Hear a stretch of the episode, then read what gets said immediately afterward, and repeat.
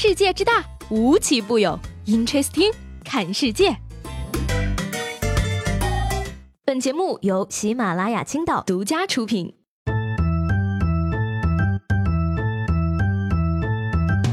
Hello，各位好，欢迎收听本期的 Interesting，我是西贝。一晃这个十一月了啊，马上又到年终岁尾。今天呢，我想跟大家唠唠心里话。还记得刚来青岛的时候，我一无所有。经过了这几年的不懈努力，已经有了不少债务了呢。也记得刚来青岛的时候，我还有一头秀发。经过了这几年的不懈努力，已经喜提秃瓢一颗了。别说吧，这个秃顶也有秃顶的好处啊，比如说省洗发水儿。当然了，也有一定的坏处，比如说比较费面膜。做一个可爱的魔鬼，只贴一张怎么能够呢？双十一到了。还不多囤点儿。说起来呢，我有时候真是不懂那些把购物车截图发到朋友圈里的人是什么心态啊？你等着马化腾给你付钱吗？不过讲真的，双十一谁最辛苦，一定是快递小哥了啊！购物节还没到，他们就已经辛苦上了。最近的南宁有一个快递小哥送件的时候啊，电动车没气儿了，于是呢就把三大袋快递卸在路边，写上自己的联系方式之后呢，就自己推车打气去了。没想到只有五分钟的功夫呢，等他回来，一百多件快递果然一件都没有剩，全都被偷光了。哎呀，小哥呀，不是我说你啊，工业盐放路边写着有毒都剩不下，那么多货放路边，你咋想的呀？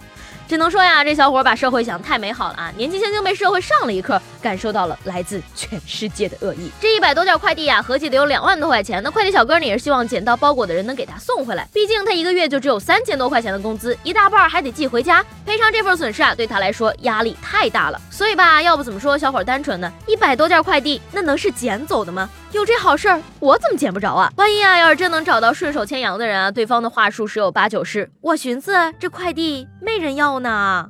不过呢，就多说了也没有什么用处啊。在这儿呢，就祝各位今年的快递既不被烧，也不落水吧。东方不败和鳌拜，哪一个会是今年双十一的你呢？工资花的太快，就像龙卷风；假期过得太快，就像龙卷风；头发掉的太快，就像龙卷风。就是没有爱情啊！哎呀，现在得加一个了啊！手办出的太快，也像龙卷风。说这个既被美术生盯上之后呢，王思聪吃热狗啊，又被程序员盯上了，小游戏都出来了，而且呢还被 KTV 盯上了。有的 KTV 啊，已经开始使用王思聪的动画来吃歌词儿了呢。继这个电竞之后啊，王校长可以说是进军文创产业了啊！IP 搞起来，周边卖起来，搞不好能弄成一个文化符号呢。但是这个俗话说得好啊，螳螂捕蝉，黄雀在后。王思聪被 KTV 盯上了，KTV 呢也被别人盯上了。各位麦霸，不知道大家有没有发现啊？最近 KTV 好像少了很多能点的歌。号称这个我国唯一音像著作权集体管理组织的中国音集协发出公告啊，要求 KTV 终端生产管理商和卡拉 OK 经营者在今年的十月三十一日前删除或者不向消费者提供六千多部音乐电视作品。这六千多部下架的音乐电视作品呢，包括但不限于《十年》《死了都要爱》《泡沫》还有《听海》。我的妈呀！看来我下次去 KTV 唱歌还要带 U 盘了。还好我在 KTV 只唱拒绝黄拒绝毒拒绝黄赌毒。哎呀，在音乐市场大萧条的今天呢，KTV 终于成了一个可以点背景音乐的棋牌室酒吧了啊！对此呢，这个音协回应说，删除的六千多首歌曲呢，著作权方没有加入协会，对 KTV 的冲击应该不会很大，而且大部分不是特别流行的歌曲，演唱率都不高。嘿，您怕是对演唱率有什么误解吧？要说这个音协也是不会说话啊，你说版权保护就得了，非提什么流行不流行啊？流行不流行，大伙不知道吗？点着名说人家歌不火，真拿歌迷不当粉丝啦？最熟悉的明星离去了，最爱唱的歌曲下架了。世界也是在提醒我们这一代人啊，是时候告别喧嚣，过上喝茶散步、逗鸟遛狗的老年生活了。说最近呢，这个云南文山出台了一项养狗新规啊，要求市民早上七点到晚上十点之间禁止遛狗。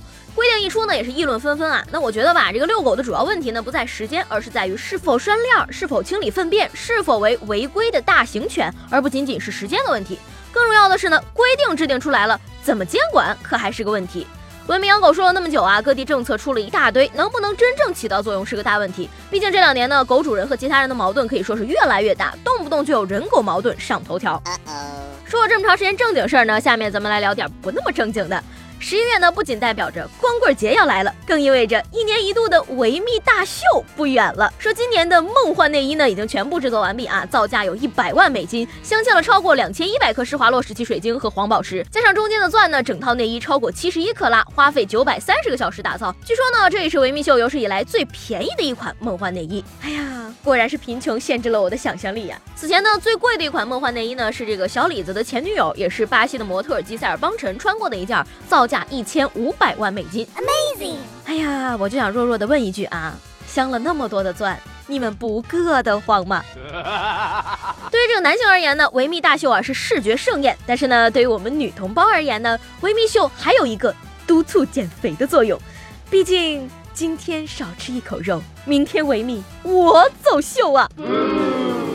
说着吃呢，广东的一所大学呢，一名学生因为在宿舍养猪被通报批评了。学生解释说呢，这猪啊是他在网上买的宠物香猪，但是没想到呢被骗了，猪越长越大，才被学校发现了。哎，宿管阿姨天天说宿舍像猪圈，如今成真了哈。讲道理呢，你要是烤熟了，保证整栋楼都没有人投诉，就是怕不够吃啊。被通报之后呢，这个猪肯定是不能养了啊。现在呢，这头不迷你的迷你香猪呢，已经被家长接回了家。可怜了这些家长啊。我送个人去上学，为什么要接个猪回家？我养孩子都够费劲了，还得养猪。不得不说呢，这位同学真的是很有想法啊！在宿舍养猪，你还想毕业吗？试想一下，毕业后应聘的时候啊，HR 问为什么受过处分，回答是因为养猪。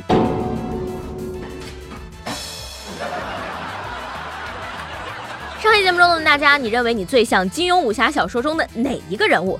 大部分朋友的回答都比较正常啊。你像这个陈阳说呢，我想成为《侠客行》里的石破天。